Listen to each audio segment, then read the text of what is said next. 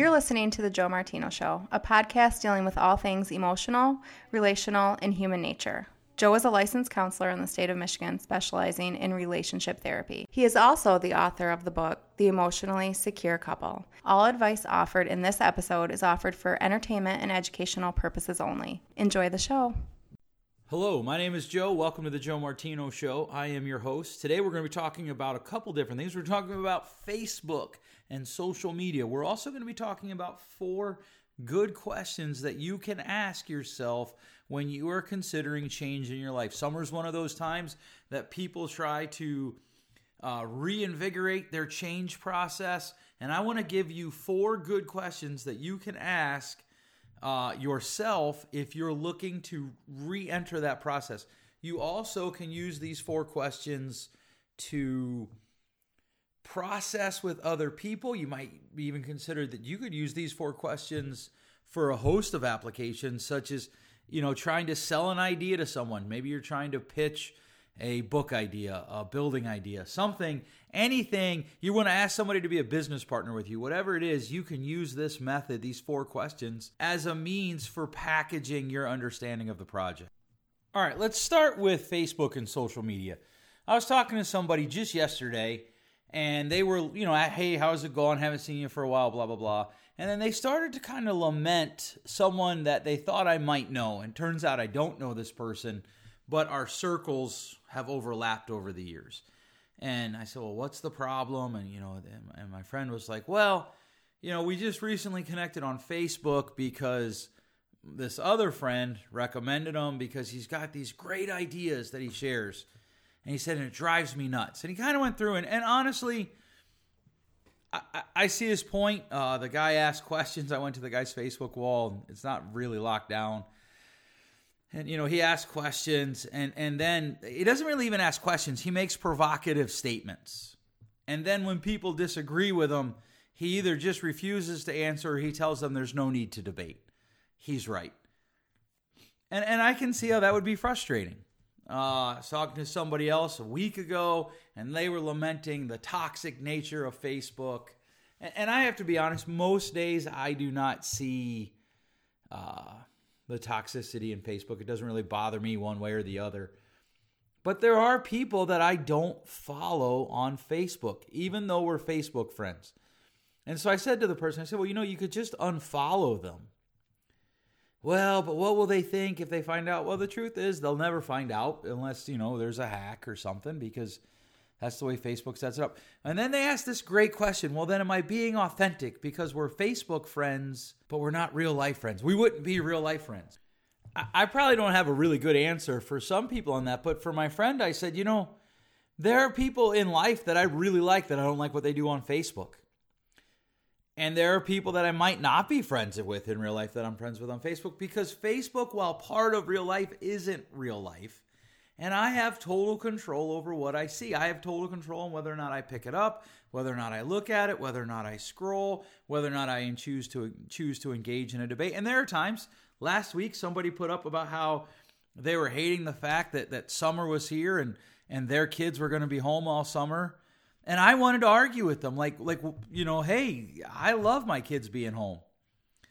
I didn't because it's pointless. I've come to the conclusion that a lot of Facebook arguments are pointless. Now, I love a good discussion, and sometimes we have good discussions on my Facebook wall. But here's the thing about Facebook and all social media if you're a grown adult, you have total control over what you do with it. Now, if you choose to avoid it and totally cut it out of your life, that's your business. I don't care. I'm not going to judge you, and I don't think anybody else should.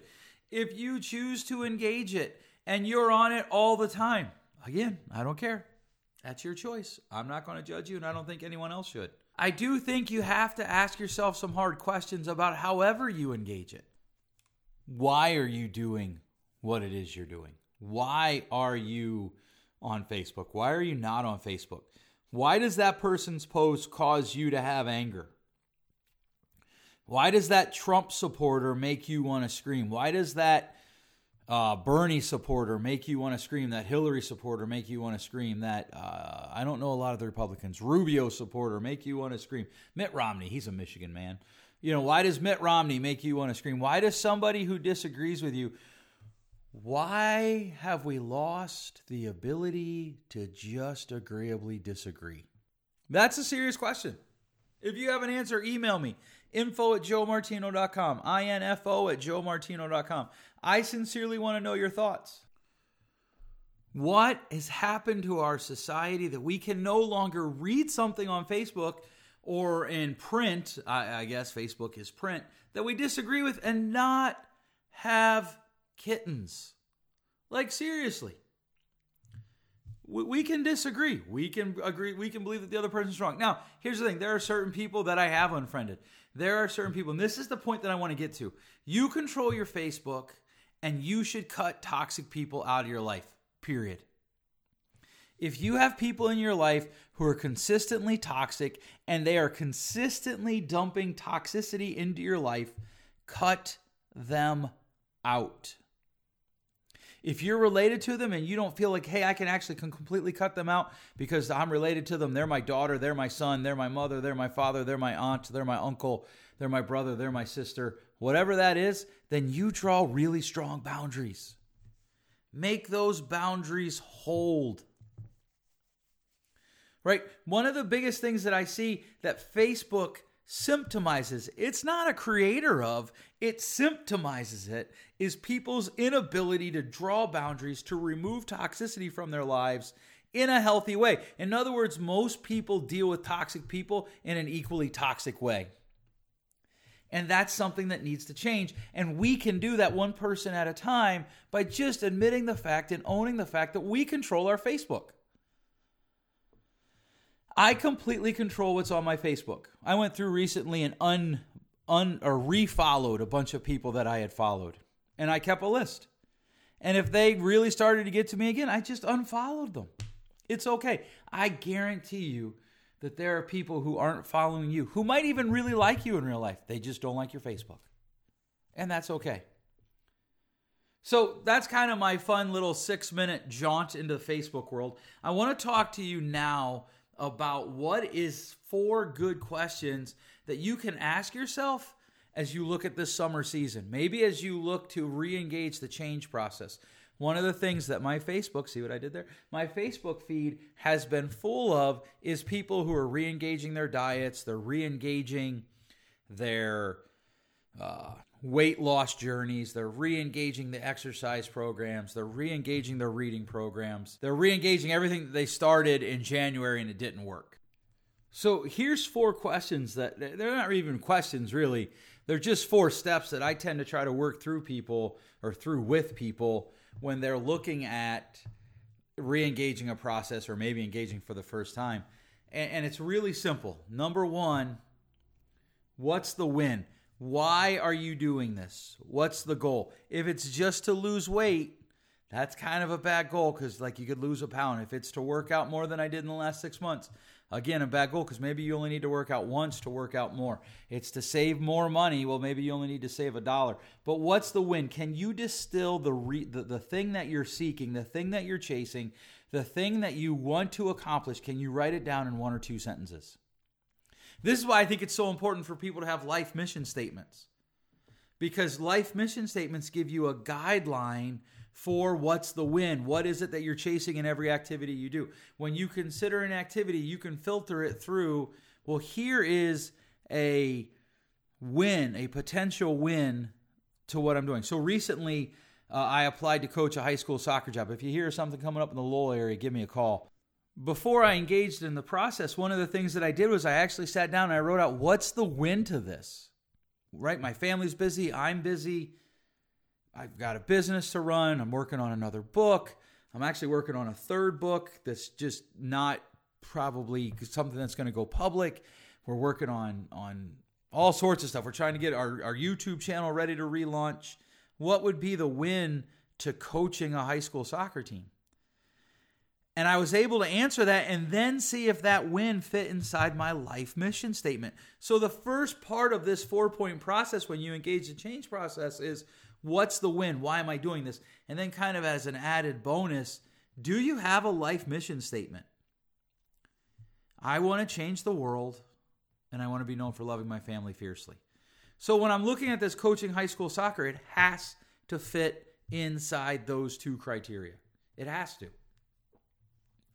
And then when I'm working through this with clients, I, the next step is be specific. Be more specific than you were in number one. Drill it down as far as you absolutely can. So, what is it that we're trying to accomplish? How much more simple, how much more clear, how much of this can I cut away and still have the essence of what it is we're chasing? What is it that you're pursuing? You may remember one of the episodes, I believe episode two, we talked about managing expectations, or episode three. This is setting up your own expectations. And here's the thing here's the really good test for this for these two steps. If you can't explain to someone else, especially a skeptic, on what is the win and why you want to do this, you're in trouble.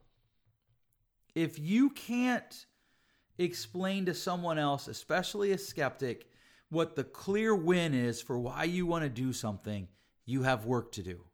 You probably won't stay involved in the change process. Which leads us to the third step, which is list out the emotional payoff. This is especially true for you if you're looking to engage in the change process, right? You want to go to the gym. You want to save money. You want to write a book. You want to start a business. You want to go back to school. All of those things are hard. So, what are you going to do? What's the emotional payoff? So, I want to do this because, and then whatever's next should be an emotional statement.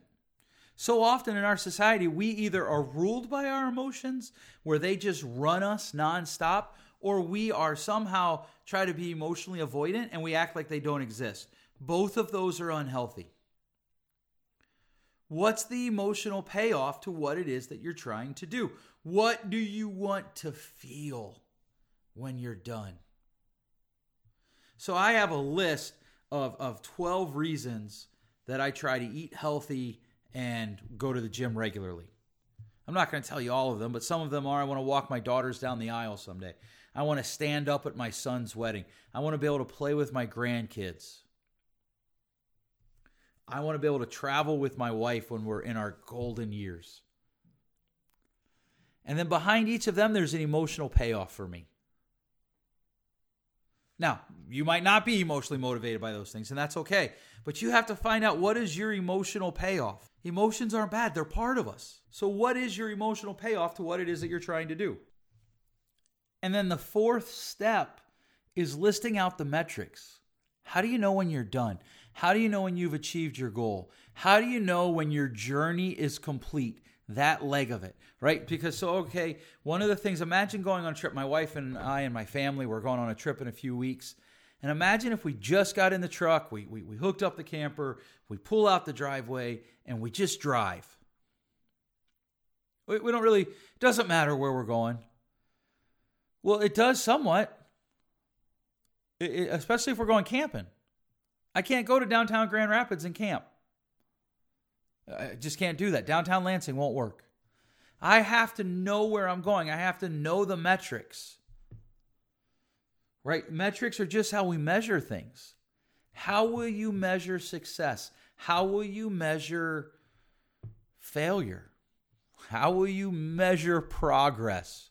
If you remember the change circle, we talked about Hopefully, you remember this preparation, action, maintenance, maintenance, preparation, action, maintenance, maintenance. This metrics is how what we look at in that maintenance maintenance phase. What is the metrics that you're using to find success, to find progress, and to know where you're at? They are the guidelines that you use as you make the journey. So, four steps. What's the win? Be as specific as possible. What's the emotional payoff? And then what are the metrics that you're going to use? I think if you use these four steps, just write them down on a sheet of paper, maybe in your computer, whatever it is that you are, your iPad, whatever it is that you're using, hopefully not an Android device. Uh, just kidding, Android market. Uh, write these down and, and, and just start writing what comes to mind. Don't filter it, don't judge it, and then go back once it's all out and look at it and, and see what you got. What, what are you trying to accomplish? After you've gotten as specific as you possibly can with that, ask yourself what's the emotional payoff and how will I measure what I'm doing? All right. If you use this process, let me know how it goes. You can write me at info at joemartino.com. Find me on Facebook, uh, facebook.com forward slash Joe Martino Counseling. Feel free to message me there.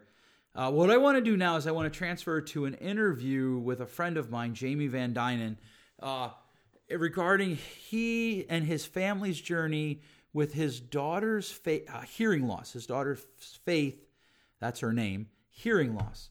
Uh, she was born with uh, hearing loss. It's been something they've managed her whole life. Um, and if you're a parent, you know that anytime something happens to your children that you can't control, it's terrifying, it's frustrating, it's it causes anger. All all the emotions come up. And and Jamie came in and he stopped in a few weeks ago and we talked about really the family journey and how they've managed that and I want to share that interview with you today. And so, Jamie, welcome. Thank you for coming. You know, you did a little recap for me of the story uh, of Faith's life when, when, we were just sitting here a minute ago. If you wanted to do that again, maybe that would be helpful for anyone who's listening. Sure. Um, so we uh, found out that Faith was hearing impaired the day she was born, uh, but didn't really believe it. They did some tests and and uh, said that there might be a, an issue here. Um, we thought we thought it was kind of, you know, a bunch of voodoo or, or sure or just some some weird testing. There's no way that you can find that on a on a newborn baby. Sure, and as humans, we want to hope, right? And so you yeah. hope that they're wrong. Yeah, yeah. And, and I guess it was almost self fulfilling because as the, the next few months go on, we noticed that Faith was reacting to sounds, reacting to us if we, you know, we, we sure. entered the room. Um, so we started saying, yeah, there's no way she's hearing impaired. That's just something they're saying. Uh, but we continued on with some testing here and there. Um, but we're pretty much told our doctor that we're, we're done with the testing. We're, we didn't think there was any need okay. for, anything else. Um, and he he stressed just that, that, there was one more test that we needed to take um, just to, to, to definitively say yes or no whether or not she's hearing impaired. And Faith was almost nine months uh, old at the time, and it required her going under anesthetic. Which has to be terrifying for a parent. You know, my oldest daughter went under anesthesia at two, and I just remember that at two. I can't imagine at nine months. Yeah. Yeah, and yeah.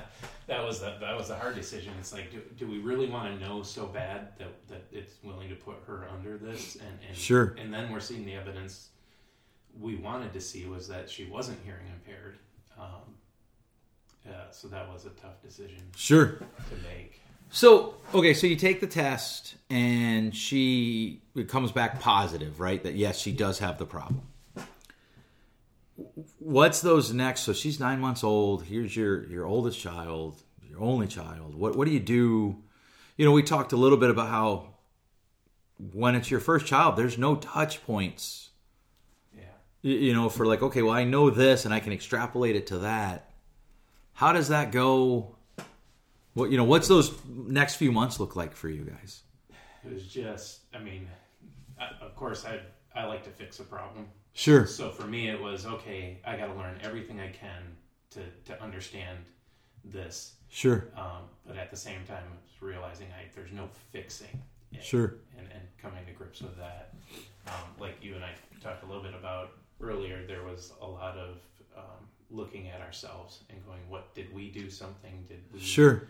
Um, you know, are there some issues that caused this? They had also told us at the time that it was progressive hearing loss, so it was going to continue to get worse. Um, and just even trying to deal with what does that look like? Sure. Uh, you know, six months, a year from now, is she going to be totally hearing impaired? Um, so there, that's really where it was almost like this swirl of what do what do we grasp onto to say this is how we move forward, or or this is what we do. Sure. Um, and so you had talked about uh, when you started kindergarten, you had these two choices. Tell people a little bit about that. And it was actually at that time, it was way before kindergarten or any of that. Oh, really? Um, you, you, enter a program. Um, okay. Where it, l- luckily in, in, in our area, we have two different programs the total hearing program and the oral deaf program.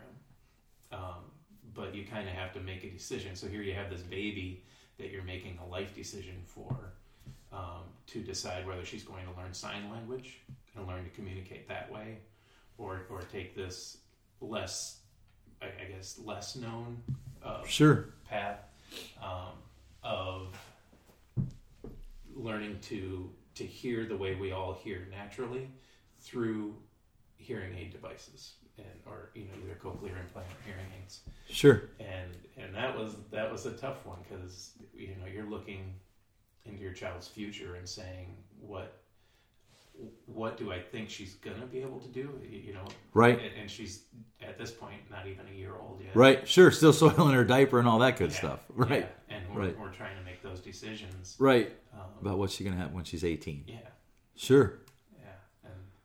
So that has to be terrifying, right? Because you're dealing with something that is, you know, the thing we all want is for our kids to have a normal, whatever that means, life. We don't want our kids to be different too much, right? Because we all can look back to our own childhood and where we were different and how that went. One of the things that I wonder about is at the end of the day, your child not being able to hear is not a life threatening issue. It's not a, it'll probably shorten her life issue. We didn't actually talk about this, but I wonder was there any like comparative grief from people? Sometimes people, in an attempt to be helpful, are actually not helpful because, like, oh, well, my daughter's struggling with, with, with hearing loss. We'll be glad she doesn't have Yeah. insert, you know, terrible disease. Yeah, yeah. And, and there's definitely some of that. And, and, and, and I I know folks are thinking they're trying to, to help by, by do that. Right. Like giving us some perspective on it. Right. And, and, you know, I appreciate that. But at the same time, you know, we're still dealing with, with what is her life going to look like 15, 20, 30 years down the road. Right.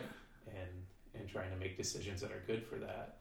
Um, like I was telling you, we had family members that were willing to learn sign language, do Right. whatever we need um, to to make life as normal for faith. But Sure. but that was just kind of a okay. We know it's going to be really abnormal, so let's you know let's let's work on that. Sure. It, it You're was, right. It was messed up. Right, right, sure. Uh what would be your advice? So, you know, one of the reasons that I was I'm I'm thankful that that you were willing to come in is certainly there's other people out there whose children are struggling with hearing loss. Uh, but even just people whose children are going through something that is different, but it's not in that life-threatening category, you know, insert terrible disease. What would be your advice to them on, hey, this is something that helped us with faith. This is, you know, something that helped Maggie and I as we were just processing, you know, those self incriminations that run, just trying to figure out, okay, this isn't what I thought it would be, you know, when I found out we were going to be parents. yeah. And we want to provide the best life possible for our child. and and I guess time has given us a better perspective on that. You know, I look at Sure.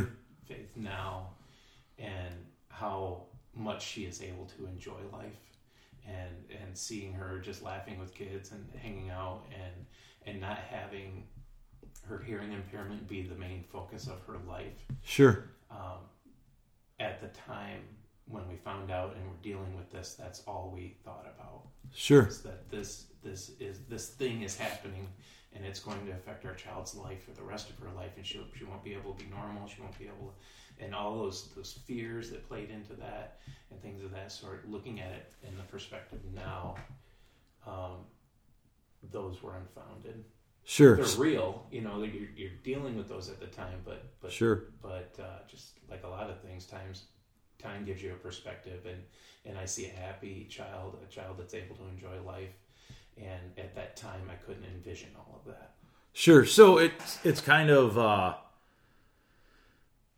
understanding that your fears that you're living with are real.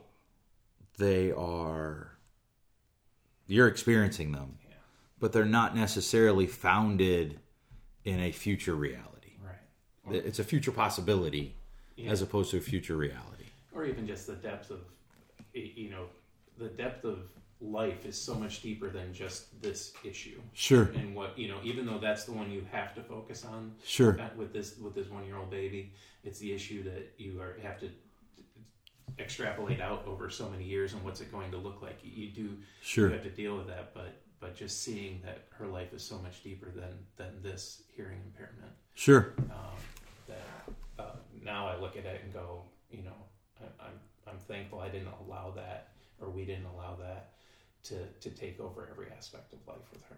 Sure. So one of the things that we talked about was the IEP, which here in Michigan is the Individual Education Plan. I don't know what they call it in other states.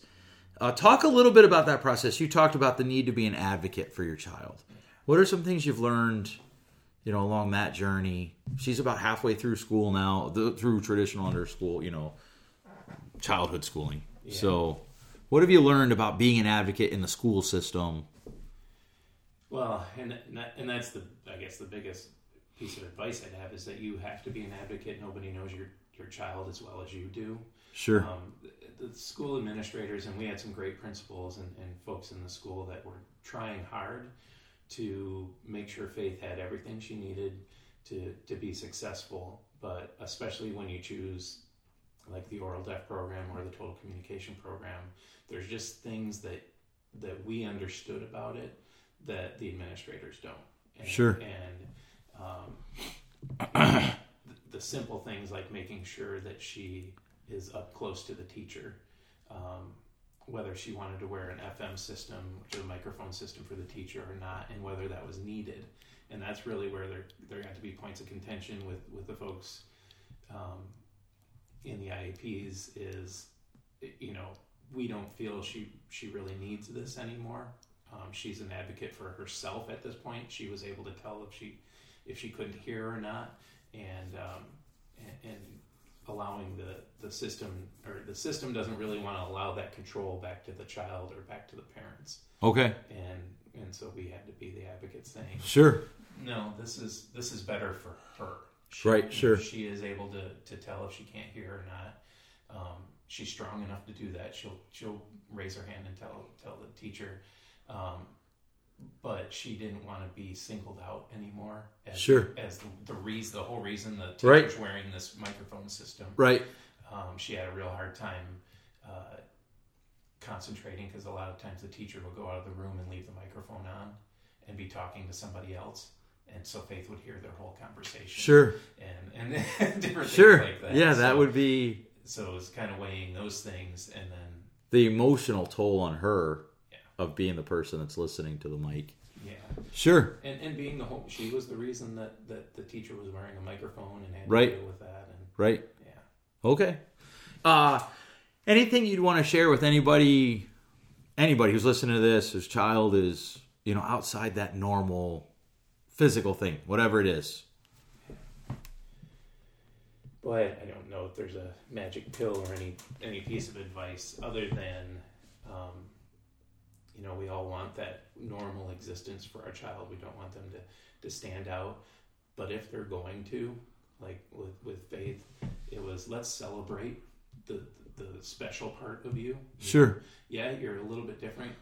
God made you this way, but uh, let's we don't need to necessarily hide that or detract from that. Let's let's just celebrate that, that you're special. And I think that was one of the best things that that we did with her. Cool. So if I hear you, if I can kind of summarize this, kind of what you're talking about is accept that you have fears, but they may not be real as far as they might not actually ever come to fruition and kind of endure through celebration of the difference, advocate, manage, but live, enjoy life. Exactly. Awesome. Jamie, I really appreciate you coming in today. Thank you very much. All right. Thanks so much for listening. That is today's show. We'll catch you next week. Thanks for listening. If you enjoyed today's show, please share with a friend. Give us a rating on the iTunes store. And if you have a question for a future show, feel free to send us an email at info at joemartino.com. You can also go to joemartino.com and click on the Contact Me page. Until next time, remember change possible.